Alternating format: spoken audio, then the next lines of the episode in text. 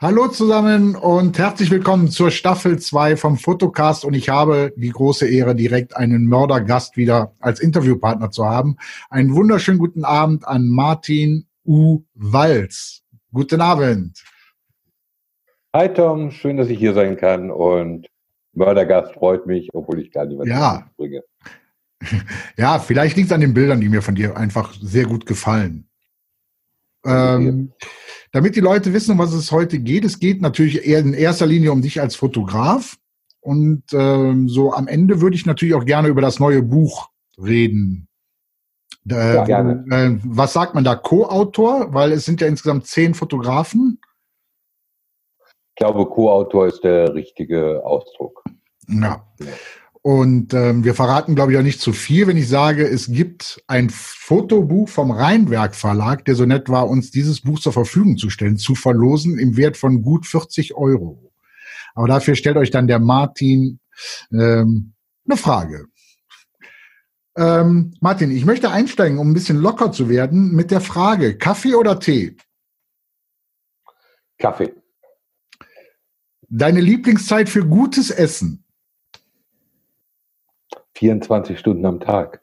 Haben wir dieselbe Leidenschaft. Und ähm, wenn du jetzt die Garantie für folgende Situationen hättest, für welche würdest du dich entscheiden? Du gehst nachts raus und bekommst die Garantie, ein mega geiles Streetfoto zu schießen. Oder du hast die Garantie für die unvergesslichste erotische Nacht deines Lebens.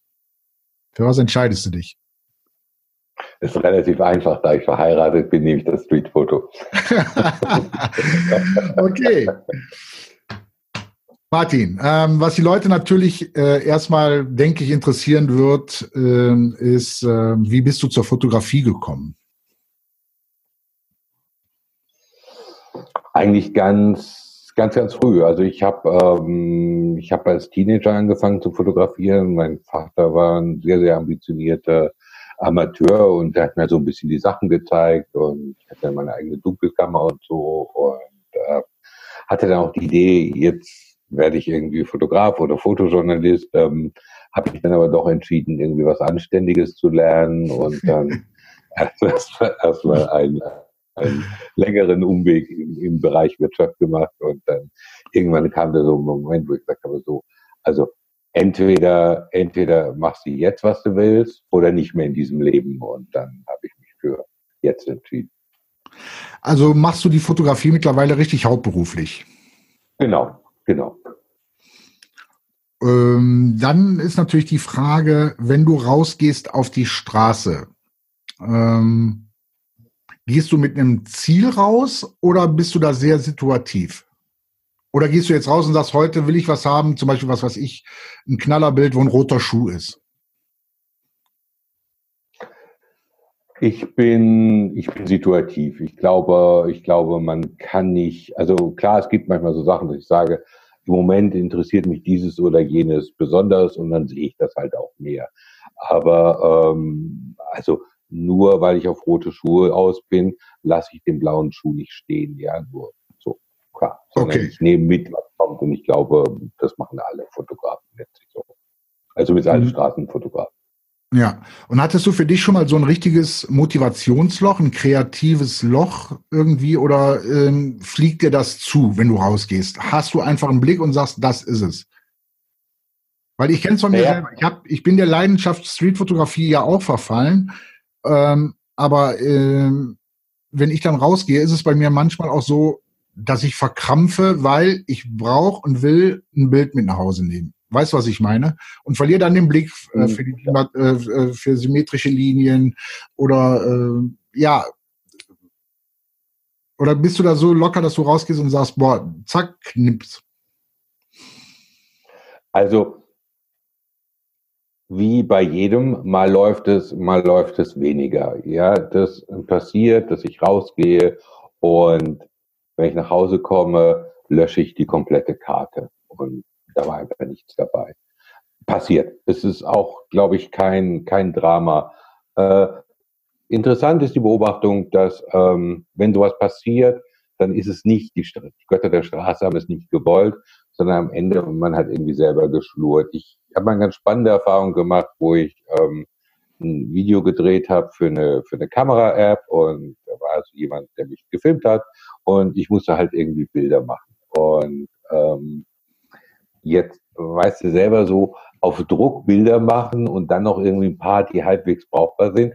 Das habe ich vorher gedacht, das geht überhaupt nicht. Aber siehe da, also wenn du da jemanden hast hinter dir, der mit der Kamera steht und jetzt liefer ab, siehe da, auf einmal guckst du halt nicht auf dein Smartphone, was dein Facebook-Status macht und so, sondern du bist halt wirklich voll bei der Sache und auf einmal sieht man viel, viel mehr. Ja.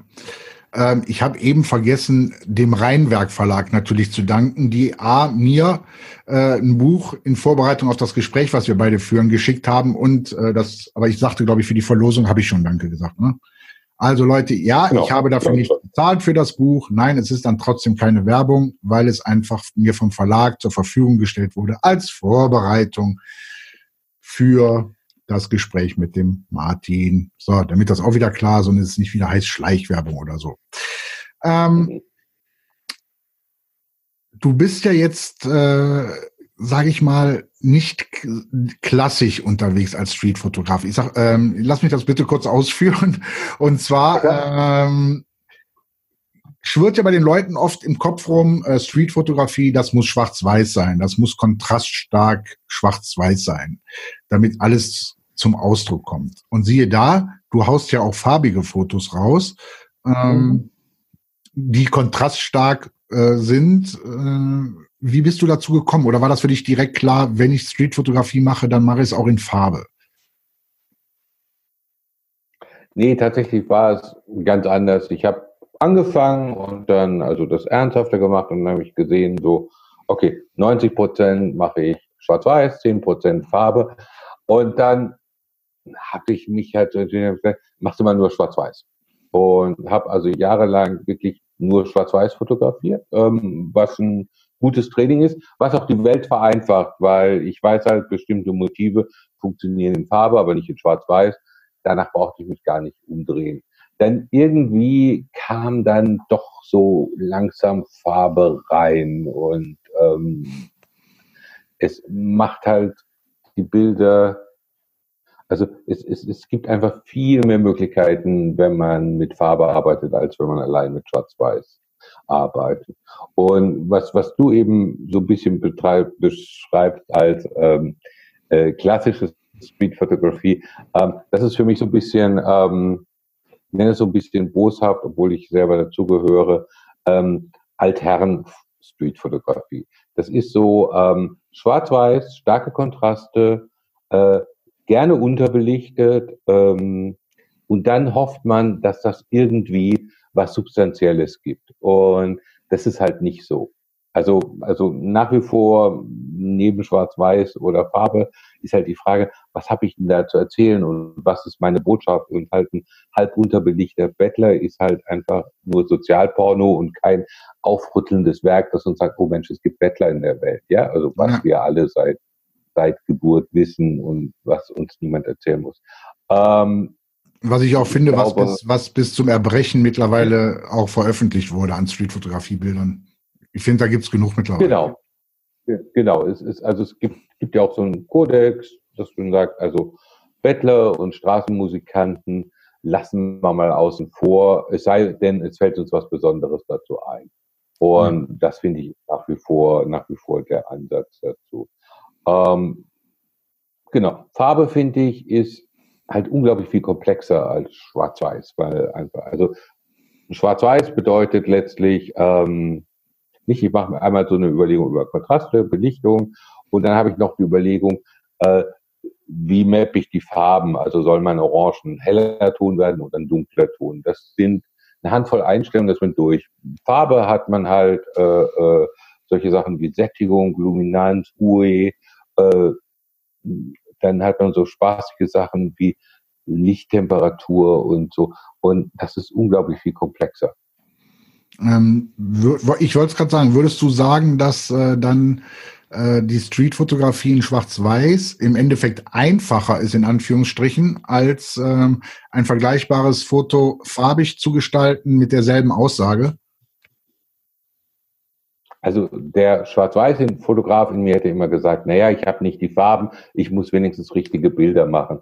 Aber ja, am Ende, am Ende, am Ende, also es gibt sowohl in der Farbwelt wie in der Schwarz-Weiß Welt Sachen, die einfach super gut laufen. Ja, also lange Schatten im Gegenlicht, ähm, ja, so. Hörst du mich noch? Nee, jetzt war nämlich gerade, du warst kurz weg. Könntest du das nochmal kurz wiederholen, was du gesagt hast? Nochmal vielleicht zusammenfassen. Ja, ich probiere es nochmal. Ähm, also generell glaube ich, dass sowohl Farbe wie Schwarz-Weiß, ich höre dich jetzt gerade. Nee, wir müssen, glaube ich, jetzt mal leider die mal kurz Pause drücken. So, liebe Leute, da sind wir wieder. ähm, kleine technische Probleme, aber so ist das nun mal, wenn es live ist. Und wir waren stehen geblieben, ähm, glaube ich, dass ich gefragt hatte, jetzt bin ich nämlich auch kurz raus, ähm, ob Schwarz-Weiß-Fotografie im Endeffekt viel einfacher ist als dann die Farbfotografie in der Streetfotografie. So. Also jemand, der Schwarz-Weiß fotografiert, wird immer sagen, hey, ähm, ich habe ja keine Farben, ich muss besonders gut über Komposition arbeiten und so weiter. Ist ist alles richtig. Ich glaube, dass es sowohl in der Farbe wie in Schwarz-Weiß ähm, sozusagen Stereotype, in Anführungszeichen Klassiker gibt, also ganz billige Bilder, also Mann im Tunnel, ja, das funktioniert super gut schwarz-weiß, ja. Äh, was funktioniert in Farbe gut? Also halt ähm, so irgendwas, was halt ein bisschen, was wo, wo, wo halt die Farbe äh, rausknallt, ja, der rote Regenschirm in der Masse der schwarzen Regenschirme, ja. Das ist in Schwarz-Weiß ist es ein Grau in Grau-Bild und in Farbe fällt das jetzt eben raus. Also ich glaube, glaube sowohl hier wie dort ähm, kann man billige Bilder machen und man kann anspruchsvolle Bilder machen. Anders ausgedrückt, also wenn man wirklich gute Bilder machen kann, ist, will, ist es so oder so nicht einfach. Okay. Ähm, was ist denn für dich diese Faszination Streetfotografie? Was, was ist das für dich? Oder was? Naja, ich, glaub, ja, ich glaube, also wir, wir alle leben so irgendwie unser Leben dahin und dann irgendwann sterben wir und sind wir tot. Ja? Und ähm, die meiste Zeit, die meisten Menschen leben irgendwie ein relativ urbanes Leben und machen relativ profane Dinge, gehen zur Arbeit, gehen zu einkaufen, besuchen Freunde, fahren wieder nach Hause, fahren Auto, laufen rum und sich ein bisschen mit diesen profanen Dingen auseinanderzusetzen und sagen, was passiert denn da eigentlich und ähm, was ist da eigentlich und das auch ein bisschen zu dokumentieren in seiner Alltäglichkeit. Äh, das finde ich ist eine spannende Aufgabe und eine spannende Tätigkeit. Äh und wenn wir in, in, von der Streetfotografie in Deutschland reden, kommen wir natürlich um das leidige Thema Recht nicht drumrum. ähm, wie gehst du selber damit um? Ohne dass es jetzt eine Rechtsberatung oder ähnliches sein soll. Ähm, wie ist das für dich? Weil du veröffentlichst ja auch Bilder, wo Menschen klar sichtbar sind. Das mache ich auch. Ähm, weil wenn es dann, wenn es einen stört, dann wird dann irgendwann mal ein, ein Schreiben kommen und dann kann man zumindest mal äh, wieder mal einen Prozess führen. Wieder, ne? Wir wissen alle aus Berlin, der gute Mann, der dieses große Bild äh, mit der Frau im Tierfell oder Leopardenfell, was es war, mhm, ja, sogar bis zum Verfassungsgericht äh, gehen wollte. Und da hat das Verfassungsgericht ja zumindest schon mal gesagt, Streetfotografie ist Kunst und es ist in einer gewissen Form ja auch äh, dadurch nach wie vor geschützt trotz DSGVO. Ähm, wie machst du das für dich? Was ist deine persönliche Meinung dazu und deine Einstellung? Also meine persönliche Meinung ist, ähm, also ich habe einen eher ethischen Ansatz. Das heißt, ähm, ich gucke mir halt Bilder an und sage mir, ähm, wäre es okay für mich, auf diesen Bildern drauf zu sein und veröffentlicht zu werden? Ähm, ich fotografiere nahezu nie Kinder. Ich äh, äh, halte mich an so ein gewisses Maß an, an Diskretion. Ich habe auch was, was man halt bei Männern relativ häufig findet. Also ähm, jetzt war Sommer und also ich fotografiere halt nicht a priori äh, äh, Hotpants tragende Mädels und so weiter. Also kurzum, ja. ähm, ich, ich versuche mich anständig zu benehmen. Und da frage ich mich, ist das ein Bild, was ich glaube, dass es okay ist zu zeigen? Wenn ich denke ja, dann zeige ich das. Äh, rechtlich, glaube ich, ist das, ähm, wird das alles nicht so heiß gegessen, wie es scheinbar gekocht wird.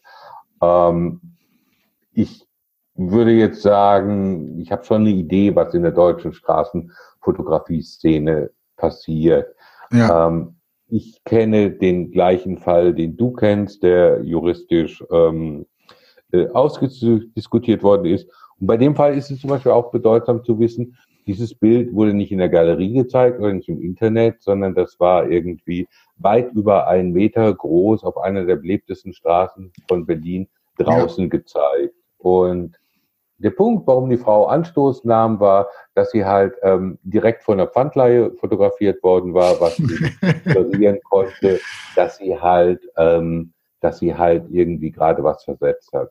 Ja. Und jetzt ganz ehrlich, also wenn mich jetzt jemand direkt von einem Sexshop fotografieren würde äh, und das dann ähm, und das dann ganz groß ähm, an einem zentralen Platz in Berlin äh, publizieren würde, ich weiß ehrlich gesagt nicht, ob ich das okay fände. Ja? Nee, also fände ich auch nicht okay. So.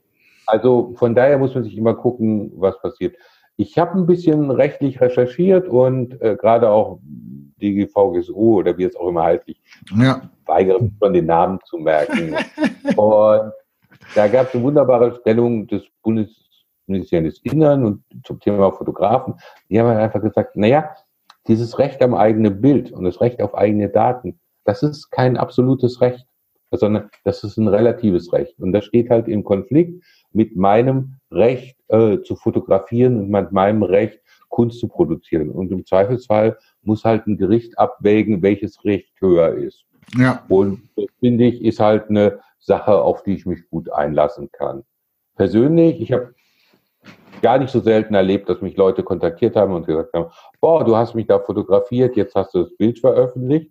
Und dann kommt nicht, boah, mein Anwalt, du hörst von meinem Anwalt, sondern tolles Bild, kann ich das Bild bitte haben? Äh, oder aber ich sehe auf einmal, dass mein Bild irgendwo auftaucht, wo ich es nie publiziert habe.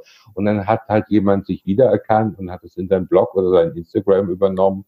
Ja. Alles schön, ja. Also ich, ich glaube, also wie viele, ich würde sagen, es gibt tausende von Straßenfotografen in Deutschland. Viele davon publizieren ihre Sachen in, in, in den äh, öffentlichen Medien, in sozialen Medien. Ähm, davon wird irgendwie niemand verklagt. Also ja. Also ich Und glaube, ich finde ja auch, ja, Entschuldigung. Ich, ich glaube, dass das Thema, also sagen wir so, wir Deutsche haben ja so unser, unser, unser, unser, unser äh, besondere, ähm, besondere Not mit irgendwelchen rechtlichen Vorgängen. Und jeder überlegt sich, wie muss das genau rechtlich sein? Ähm, ich glaube, es gibt hier einen riesen Spielraum, den man völlig gefahrlos ausnutzen kann. Ja. Ähm, für mich spielt auch noch immer der Punkt ähm, äh, eine Rolle. Alle reden immer zum Beispiel jetzt auch von den Bildern von Vivian Meyer. Ähm, das, das ist für mich ja auch ähm, Dokumentation des damaligen Lebens. Und ähm, ich bin auch der Meinung, man, man darf da nicht so engstirnig sein, weil irgendwann sind die Bilder, die wir heute machen, in 40, 50 Jahren, auch ein Dokument dessen, was zu dem Zeitpunkt eben auf der Straße los war. Oder na, es, es ist ja nicht nur, äh, sage ich jetzt mal, die Abbildung des Lebens im Moment, sondern es ist ja auch, man muss halt ja auch mal ein bisschen weiterdenken, eine Dokumentation für die nächste oder übernächste Generation, äh, ähm, wie es so war. Weil wir gucken ja auch zu Hause in Bildbänden, äh, wie war es als Uropa damals noch, ähm, wie war da die Situation auf der Straße, wenn Karneval hier in Köln war. Ne? Also, ja, krass. Also das ist sicherlich, das ist sicherlich ein, ein Dokument. Es ist ja auch umgekehrt so. Also ähm, gerade wenn man sich Bilder von Vivian Meyer ansieht, dann kann man sich ja immer fragen, okay, jetzt ähm, ziehe ich mal ab, dass das irgendwas Besonderes ist, dass da ein Polizist auf dem Pferd unter der U-Bahn ist. Ähm, und wenn ich dann halt einfach diesen diesen Zeitkolorit rausnehme, diesen Effekt von, dass das alles irgendwie total cool Vintage aussieht. Das ist halt immer die spannende Frage, wie viel von der Fotografie bleibt übrig? Ja. Und äh, das finde ich ist, ist un, un, un, also häufig, wenn man, wenn man ältere Arbeiten sieht, kann man sagen, ja, super spannend, ähm, Zeit gefangen, aber wenn ich davon mal abstrahiere, ist es eigentlich okay Arbeit und, und, und mehr nicht. Damit, ja. damit würde man heute, damit würde man heute keinerlei Aufsehen erregen. Aber ja, ich finde es auch wichtig, einfach heutige Zeit zu dokumentieren. Aber ich glaube, glaube generell, dass, dass, dass diese ganze Datenschutzhysterie in Deutschland maßlos übertrieben ist. Ja. So sehe ich es auch. Ähm, weil ich finde, wenn man das immer im Hintergrund hat und man wirklich ähm, sich der Streetfotografie hingeben will, ähm, nimmst du dir viel zu viel. Genau. Dann nimmst genau. du dir viel zu viel. Ähm, Martin, welche Kamera nutzt du selber? Ich habe verschiedene Kameras und ich wechsle auch immer mal. Also im Moment ist, ist bei mir die, die aktuelle Fuji X100, das ist glaube ich das F-Modell, ist im Moment meine Favoritin. Ähm, ich habe alle, alle Modelle der 100er, X100er Serie gehabt und ähm, das war immer eine schöne Kamera, das war aber auch immer ein bisschen eine schwierige Kamera. Und, und die 100F ist eben die erste, die keine wirklichen Kinken mehr hat. Nicht perfekt, aber alles, was störend ist, ist Kleinkram. Ja. Äh, wie versteckt fotografierst du? Oder sag, drücken wir es anders aus, wie diskret? Ähm, nehmen wir mal an, ganz banale Situation, du sitzt am Tisch, äh, Straßencafé gegenüber eine interessante Szene, weil sich vielleicht gerade äh, ein, ein, ein, Ehepaar oder was auch immer zankt, streitet. Äh, beide haben diesen Streit auch wirklich als Gesichtsausdruck und du denkst, ja, das wäre es doch jetzt. Und ähm, machst du es, versuchst du es dann aus der Hüfte oder fotografierst du schon? Also wenn ich fotografiere, dann fotografiere ich schon. Also aus der, aus der Hüfte, um nicht aufzufallen, mache ich eigentlich ganz, ganz selten. Ähm, tatsächlich habe ich mir mittlerweile angewöhnt, ähm, ich versuche so ein bisschen, also ich arbeite ein bisschen wie ein, wie ein Zauberer. Also du siehst halt, dass ich da bin, du siehst, dass ich irgendwas mache, aber du siehst nie, dass ich fotografiere, weil ich halt immer gucke, dass die Augen woanders hingehen bei den Leuten, die mich anschauen. Ja. Das ist, das ist einfach eine, ähm, also ich sehe es manchmal, wenn, also ich gebe auch Workshops und so, wenn ich mit anderen Leuten rausgehe und dann sehen die, dass ich ähm, aus, aus, aus ganz großer Nähe Leute fotografiere, die es überhaupt nicht mitbekommen. Und, und ich mache das halt wirklich mit Kamera vor Auge, nicht Kamera irgendwie in Manteltasche oder so. Ja. Und guck dann so, wie, wie machst du das? Und es gibt halt so, so bestimmte Techniken, wie man das erreichen kann. Man hat dann auch am Ende jeder seinen eigenen Stil. Und also ich, ich im Gegenteil, also ich, ich bin immer, habe immer offensiv die Kamera da. Also das ist immer, die ist immer in meiner Hand und das ist sichtbar und ich verstecke da auch nichts. Und also wenn ich so manchmal so andere Fotografen sehe, die dann irgendwie die Kamera irgendwie auf dem Tisch so drehen, dann gucken sie angestrengt in eine andere Richtung und dann fangen sie langsam an aus, abzudrücken. Das tut mir immer so ein bisschen leid, weil es gibt keine guten Bilder. Außerdem wirken diese Menschen so angestrengt ähm, und unentspannt. Ähm, natürlich guckt die jeder an. Also ich glaube, ein wichtiger Punkt ist auf der Straße ist ähm, diese nonverbale Kommunikation. Und wenn ich halt nur mein verbal kommuniziere, ich fühle mich wohl, ich ähm, bin gut gelaunt, ich bewege mich mit dem Gefühl, hier das absolute Recht zu haben, hier zu sein und zu tun, was immer ich mache. Sagen wir, okay, der Typ ist mit sich im Rein, das ist dann schon okay. Ähm, bist du schon öfters angesprochen worden? Wenn du, äh, wenn jemand gemerkt hat, äh, dass du ihn in einer gewissen Szenerie fotografiert hast, äh, bist du schon mal gebeten worden, ein Bild zu löschen oder ähm, sind die Leute eher, ich sag mal sogar äh, gebauchpinselt, dass sie von dir abgelichtet wurden? Beides, beides. Also, äh, also gerade wenn man, wenn man irgendwo ist, wo so ein bisschen Eventcharakter ist, dann muss man irgendwie Leute fotografieren, wenn man, wenn man keinen Stress haben will, nicht? Äh, aber klar, es gibt Leute, die dann, die, die das merken, dass ich sie fotografiert habe und die dann sehr äh, klar sagen, bitte löschen und das kommt halt so in unterschiedlichen ähm, Ausprägungen von, hm, doch nicht so recht, hm, könntest du vielleicht, bist du, äh, das ist alles illegal und ich rufe dich die Polizei und tralala, also so sehr, sehr aggressiv, sehr aggressiv vorgetragen und ähm, alles dazwischen. Am Ende, ich schmeiße ja eh fast alle Bilder weg. Also wenn mich jemand mhm. bittet, sein Bild zu löschen, schon recht, ja. Ähm, ich mache da keinen, ich mache da keinen keinen Aufriss deswegen. Also andererseits gibt es halt so lustige Sachen, ne? Also es war, war halt, ich auch mit jemandem, mit dem ich einen Workshop gemacht habe und wir haben halt irgendwie so einen Stand fotografiert und da meinte der Typ so irgendwie, ah, das ist aber doof und ihr fragt mich nicht und so. Und dann habe ich gesagt, okay, ähm, ich gesagt, ich weiß, das wirkt jetzt unhöflich, das soll es aber nicht sein. Ähm, ich kann es gerne erklären, falls, ihr interessiert. Ja, ja. Und dann habe ich ihm halt schon erklärt, so Candid Street Fotografie, warum und wieso und weshalb. Und dann ähm, sagt er, mm, das ist ja interessant. Und dann sag, sag, frage ich dann, ja, ähm, können wir jetzt noch ein paar Bilder machen? So, ne? Und dann sagt er, ja, jetzt, jetzt, jetzt, da ihr mir das so super nett erklärt habt, klar. Also es ist, es ist auch das ist, ähm, also im, im Geschäftsleben gibt es im Kommunikationstraining den klassischen Bereich Einwandsbehandlung. Also Kunde meckert und jetzt machst du was. Und mhm. das ist nichts anderes. Also jemand kommt und ist unzufrieden und das ist halt eine Herausforderung, damit kommunikativ umzugehen. Okay. Martin, sollen wir mal zum Buch kommen? Gerne. So, ich halte es jetzt mal in die Kamera. Für die Podcast-Hörer natürlich jetzt mal ganz kurz schlecht, aber dafür für die YouTube-Zugucker. Müsst mal gerade sagen, sieht man's? Man sieht es, man sieht es auch, wenn es so ein Oder bisschen spiegelt, es noch total verpackt ist. Ich kann es auch mal ja. probieren. Äh, meint es ah, schon, meint ja. schon ähm, entpackt. ich habe gedacht, wir reden drüber. Ich lege es mal neben den Computer. So, habe ich es jetzt genug gezeigt? Ja, ich denke. Ja, glaube. Ich denke.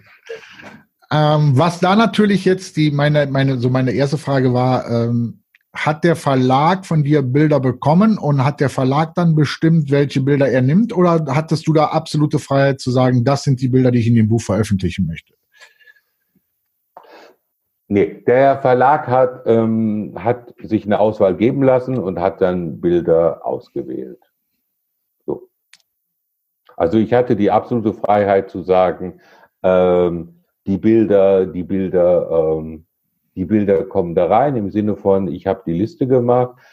Irgendwann hat eben auch der Verlag so dieses, dieses ähm, äh, Persönlichkeitsrechtsthema auf einmal auf dem Kicker gehabt und dann haben sie ein paar Bilder rausgekantet und dann wollten sie ein paar neue nehmen und dann haben sie mir halt eben auch eins gereicht und haben gesagt, darüber könntest du noch was schreiben. Und ich gesagt, nee, also abgesehen davon, dass ich eigentlich nahezu fertig war und mit anderen Projekten zu war, weil es halt auch ein Bild, wo ich gesagt habe, das ist jetzt auch kein Bild, was mich, äh, was ich jetzt unbedingt in diesem Buch sehen muss. Also am Ende, am Ende war es eine gemeinsame Entscheidung. Also okay. reingekommen sind nur die Bücher, die Bilder, wo der Verlag und ich gesagt haben, ja. Ah, also das war dann schon so, dass, dass es eine Übereinstimmung geben musste. Genau. Also der Verlag hatte damit Spracherecht. Ja, ja, ja. Okay. Ähm, ihr seid ja zu zehn, unter anderem, äh, Moment, ich gucke ich mal gerade, sind hier alle, ach Gott, natürlich hier drei in dem, nee. Kannst du mal kurz sagen, wer da noch bei war? Ähm, weil hier genau. sind, es ist ja noch original verpackt. ja, es steht draußen auf. Also, also ah, draußen steht es äh, drauf, ja, genau. Draußen steht drauf, aber nur die Nachnamen. Genau, also die, die vollen Namen, genau, also es ist der Kai ja. von Aspern, äh, Aspern, Mario Kuic, äh, Siegfried Hansen, Thorsten Köster, Marco Larus, ich glaube jetzt jetzt muss ich lügen, Christopher Reuter. Christopher und, Reuter, äh, genau. Genau. Fabian Schreier, Max Loboda, Nicole Struppert und meine Wenigkeit. Ja, der Christopher Reuter war ja in der Staffel 1 auch mal zu Gast. Da, ah, haben wir uns als, da, da hatten wir uns als Kölner so über gewisse Stadtgebiete unterhalten, wo man am besten keine Streetfotografie machen sollte. ähm, wie ist es denn zu der Zusammenstellung äh, der Fotografen gekommen? Also das ist natürlich das süße Geheimnis ähm, am Ende der, der, der Lektorin. Ich habe da aber schon so einen kleinen Verdacht. Also ich habe mal Ich habe mal einen Artikel geschrieben über, über meinen Blog äh, über Street Photography in Deutschland und wer, wer ist denn da so unterwegs und wer macht was. Und ähm, acht von zehn Autoren sind in diesem, werden in diesem Blogartikel genannt. Also ich glaube, dass, dass dieser Artikel, äh, und ich weiß von jemand weiterem, der auch in dem Artikel genannt war, der angesprochen worden ist und gesagt hat, er möchte nicht an diesem Projekt mitarbeiten. Also ich glaube, dass, dass es da einen kleinen Einfluss gab. Am Ende sicherlich auch Recherche. Ich meine, es gibt etliche Namen man sagt, ja, also die würde man einfach erwarten in einem Buch über Street Photography. Ja, äh, das stimmt, weil meine Frau, die interessiert sich ja, ich sag mal, ein bisschen für Streetfotografie oder überhaupt für die Fotografie. Aber sie kennt Thomas Leutert und einige Bilder von, von ihm gefallen ihr auch sehr gut. Und sie fragte direkt, wo ist denn der Leutert? Und da dachte ich, ja, wo ist der Leutert? Gab's, weißt du das, ja. äh, weißt du was? Oder ähm, geht's da um Deutsche? Ja, also, also, genau, also, also, erstmal heißt es ja Made in Germany. Okay. Äh, wobei so, also ich glaube, was, was jetzt ähm, ähm, nach landläufiger Definition die Schweizer ausschließt. Ähm, gleichzeitig der Kai von Aspern lebt in Österreich. Also das ist auch alles so ein bisschen so. Ich denke, Thomas Leutert ist ja auch offiziell ähm, im Ruhestand, ja. Also er hat ja so ja. Sehr, sehr dezidiert gesagt, Streetfotografie ist zu Ende und er macht jetzt was anderes. Ähm, am Ende glaube ich, er ist nicht dabei, weil der Verlag ihn nicht gefragt hat und oder okay. er nicht äh, Ja gesagt hat. Also ähm, es war, äh, ich hatte zuerst so, äh, es gibt ja in Asien, jetzt, ich möchte, ich, bevor ich jetzt was Falsches sage, sage ich lieber kein Land, ja, so ein Kollektiv, so ein Streetfotografie-Kollektiv. Ähm, und da habe ich erst gedacht, ach, bildet sich sowas in Deutschland jetzt auch, weil da stand Made in Germany und die ganzen Autoren. Ähm, wenn dem nicht so ist, äh, was würdest du davon halten, ähm, ja, so ein Kollektiv zusammenzuschließen? Naja, ich bin ja Mitglied, also es gibt ja zwei Dinge, an denen ich beide mitgewirkt habe. Wir haben auf der einen Seite ähm, Berlin 1020, was ein Berliner Straßenfotografie-Kollektiv ist, dem ich mit dabei bin. Und es gibt die deutsche Streetfotografie-Seite, wo wir versuchen, so ein bisschen eine Plattform für Streetfotografie darzustellen, wo eben auch wieder, wenn auch leicht andere, acht dieser zehn Autoren dabei sind. Ähm, ich glaube, es gibt genug. Ähm, und dann gibt es natürlich Soul of Street, ähm, die unglaublich aktiv sind, nicht nur mit ihrem Magazin, sondern auch mit ihrer Facebook-Gruppe und Fotowalk und, und so weiter. Also ich glaube, im Gegensatz zu von vor ein paar Jahren in Deutschland, wo wo ich auch ehrlich gesagt nicht so genau wusste, wer ist denn da noch aktiv, ähm, ist es heute relativ klar und relativ einfach. Und ich habe meinen Artikel über Streetfotografie in Deutschland aktualisiert und ich glaube, wir kommen jetzt auf sechs deutschsprachige oder fünf deutschsprachige Kollektive. Ähm, das waren, das war vor nicht allzu langer Zeit, waren wir mit Berlin 1020 die einzigen. Ähm, also ich glaube, da tut sich eine Menge ich finde die Idee von einem Kollektiv, nur um zu sagen, wir sind in einem Kollektiv, nicht richtig überzeugend, sondern da muss man schon irgendwas miteinander machen. Und also wir zum Beispiel in Berlin 1020, wir trinken Bier miteinander. Ähm, Im Wesentlichen fotografieren wir gar nicht so viel, sondern, sondern wir treffen uns halt klar und quatschen und dann gehen wir auch ein bisschen fotografieren und dann trinken wir wieder was. So, das ist halt eine relativ soziale Geschichte. Hm. Und damit fühlen wir uns ganz wohl. Es gibt sehr viele Kollektive, wo man gar nicht genau weiß, was machen die als Kollektiv. Und davon, glaube ich, brauchen wir nicht mehr. No. Ähm, wenn würdest du so ein Projekt wie dieses Buch nochmal machen? So mit mehreren äh, äh, Fotografen in einem Buch? Oder würdest du, wenn nochmal ein größeres Projekt anstehen würde, sagen, nee, das ist dann meins und ähm, also ich habe jetzt ähm, neben dem Buch noch an einem anderen Buch mitgearbeitet, wo ich, wo ich ein paar ähm, ein Interview gegeben habe und ein Bild drin ist. Ich glaube, das nächste Buch, was ich mache, also das nächste Buch, was in Print, was ich in Print mache, ist sicherlich eins, wo ich sagen würde, das ist meins und wo ich ähm, eine klare Kontrolle habe darüber, was für Inhalte reinkommen. Äh, ich glaube, dass das hier ein super Buch geworden ist, gerade weil so viele unterschiedliche Leute sind. Ja, definitiv. Ich äh, muss auch sagen, der Verlag hat einen super Job gemacht, uns zu koordinieren. Normalerweise ist es ja ein Albtraum. Zehn Fotografen und Fotografinnen schreiben an einem Buch. Ähm, da stirbt man ja, muss man wirklich sagen. Also da hat uns der Verlag wirklich völlig da war es dann nie, ha, der sowieso äh, nörgelt doch am Vertrag und der X ist zu spät mit seinen Texten und C hat Fotos geschickt, aber die waren in einer zu schlechten Qualität. Also dieses ganze Theater hat uns wirklich die Lektorin komplett vom Leibe gehalten. Ich habe nie was mitbekommen von den anderen Autoren. Ich habe nur immer, gelegentlich habe ich mal liebsten so rechts gefragt, ah, wer hat der Termin? Habt ihr schon geliefert? aber so, aber dieser ganze Stress von, ey, da fehlt wieder was und man muss eintreiben, das hat alles der Verlag gemacht und das haben die super toll gemacht. Okay. Ähm, dann, ähm, nee, es kommt noch nicht die Frage, liebe Zuschauer und Zuhörer. Nee, nee. Weil ähm, ich versuche jetzt dem Martin so ein bisschen was zu entlocken. Nämlich, wenn jemand so sagt, boah, das äh, Thema Streetfotografie, das ist spannend. Wie kann da jemand so für sich den Einstieg finden? Ähm, einfach rausmachen? Einfach rausmachen. Einfach rausmachen und wissen, dass 99 Prozent Schrott ist. Und das ist nicht, weil man Anfänger ist, sondern weil es immer so ist. Also am Ende ist man einfach, also Streetfotograf ist man ganz einfach. Nimmst dein Handy raus und irgendwo, wo es öffentlich ist, knippst du ein bisschen rum. Und dann hast du ein paar richtig schlechte Straßenbilder gemacht. Und damit bist du in der Gemeinschaft nahezu aller Straßenfotografen. Jetzt geht es nur noch darum, ein bisschen besser zu werden, beziehungsweise halt eben auch ein paar anständige Bilder zu machen. Also machen halte ich für wichtig und daneben, wie in allem anderen auch, also ein bisschen studieren. Es ist ja nicht so, äh, dass es nicht ähm, 100 Jahre oder mehr äh, Streetfotografie-Geschichte gibt. Und einfach mal angucken, äh, ja. was läuft denn so oder was ist gelaufen, wie fotografieren andere.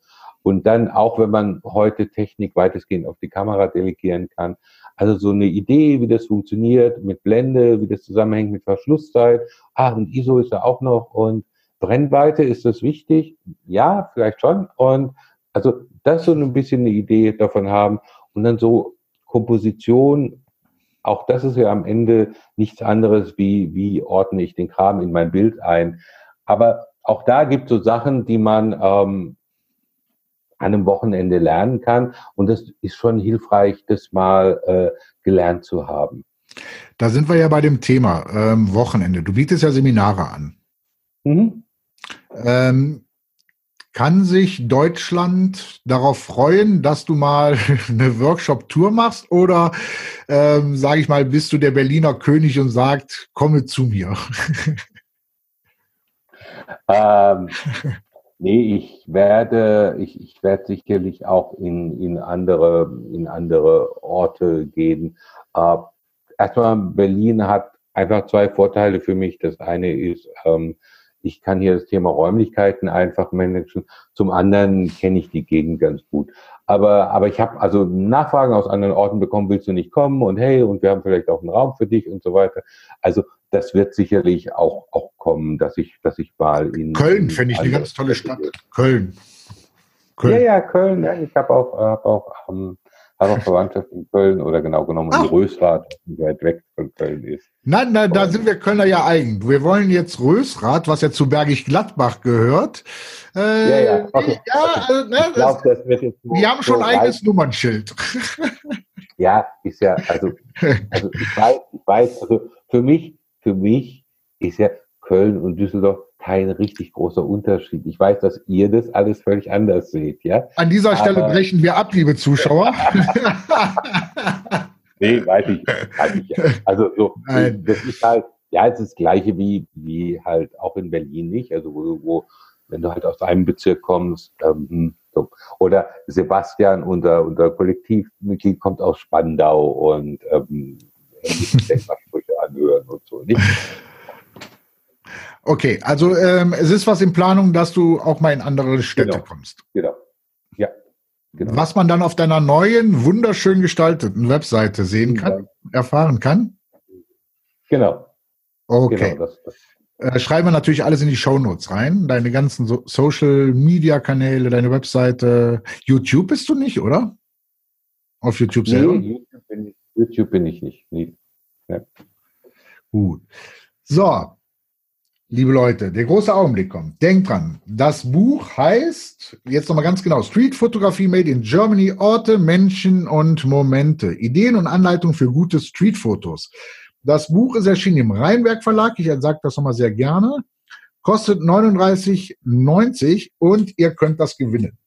So, was müsst ihr dafür tun? Nicht viel, denn Martin wird euch jetzt gleich eine Frage stellen ähm, und die Antwort schickt ihr einfach an post at photo, also p-h-o-t-o podcast.de. Äh, stehen dann aber auch nochmal in den Show Notes drin, die E-Mail-Adresse und äh, schickt einfach eure Antwort. Und unter den richtigen Antworten wird natürlich dann das Buch verlost. Äh, das wird öffentlich verlost, live verlost, damit es nicht heißt, da ist was gemaggelt worden. Nein, meine Tochter wird das dann live ziehen mit verbundenen Augen. So. Martin, deine Frage. Okay, meine Frage. Ähm, Henri Cartier-Bresson gilt ja als der Urvater oder der Pate der modernen Straßenfotografie. Äh, interessanterweise hat Enrique Bresson relativ oft sich einfach irgendwo einen Ort ausgesucht und geguckt, was da so lang kommt und das fotografiert. Was man heute sagt, ist so ein Rezept für eher langweilige Straßenfotografie. Also Cartier-Bresson war darin ein Meister. Eines seiner bekanntesten Bilder ist genauso entstanden, dass er nämlich da gestanden hat und hat Bilder gemacht. Auf dem Bild ist eine Treppe und ich möchte gerne wissen, welches Objekt hat am Ende Cartier-Bresson ausgewählt? Weil am Ende sagt er bei dem Bild, ich habe mehrere Objekte gefunden und für ein Objekt habe ich mich entschieden. Und welches Objekt ist das? Ha! So, kommt damit klar, Leute. Genau, kommt damit klar. Sehr gut. Das ist mal eine Frage, die man nicht mal eben so bei Wikipedia denke ich. Ja, genau. Ich habe mir überlegt, also ja. die, der erste Ansatz war was, was man sofort googeln kann. Ja, okay, das ist langweilig. Ja, sehr gut. Okay. Martin, ähm, es war mir eine Ehre in der Tat, weil du bist für mich einer der größten, was die Streetfotografie angeht. Das ist einfach so. Mir gefallen deine Bilder, oder ich drücke es anders, ich, mir gefallen deine Bilder unwahrscheinlich gut. So.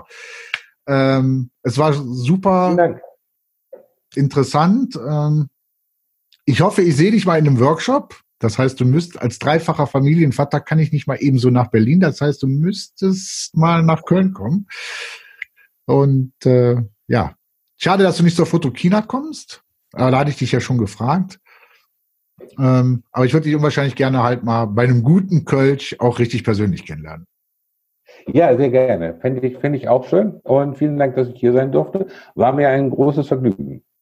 Und sollte ich noch irgendwelche Informationen vergessen haben, ähm, ich werde mir das natürlich hier nochmal anhören, dann werde ich alles, was ich vergessen habe zu fragen, äh, noch im Nachhinein vielleicht den Martin nochmal kurz per Messenger fragen und dann auch noch in den Shownotes nachreichen.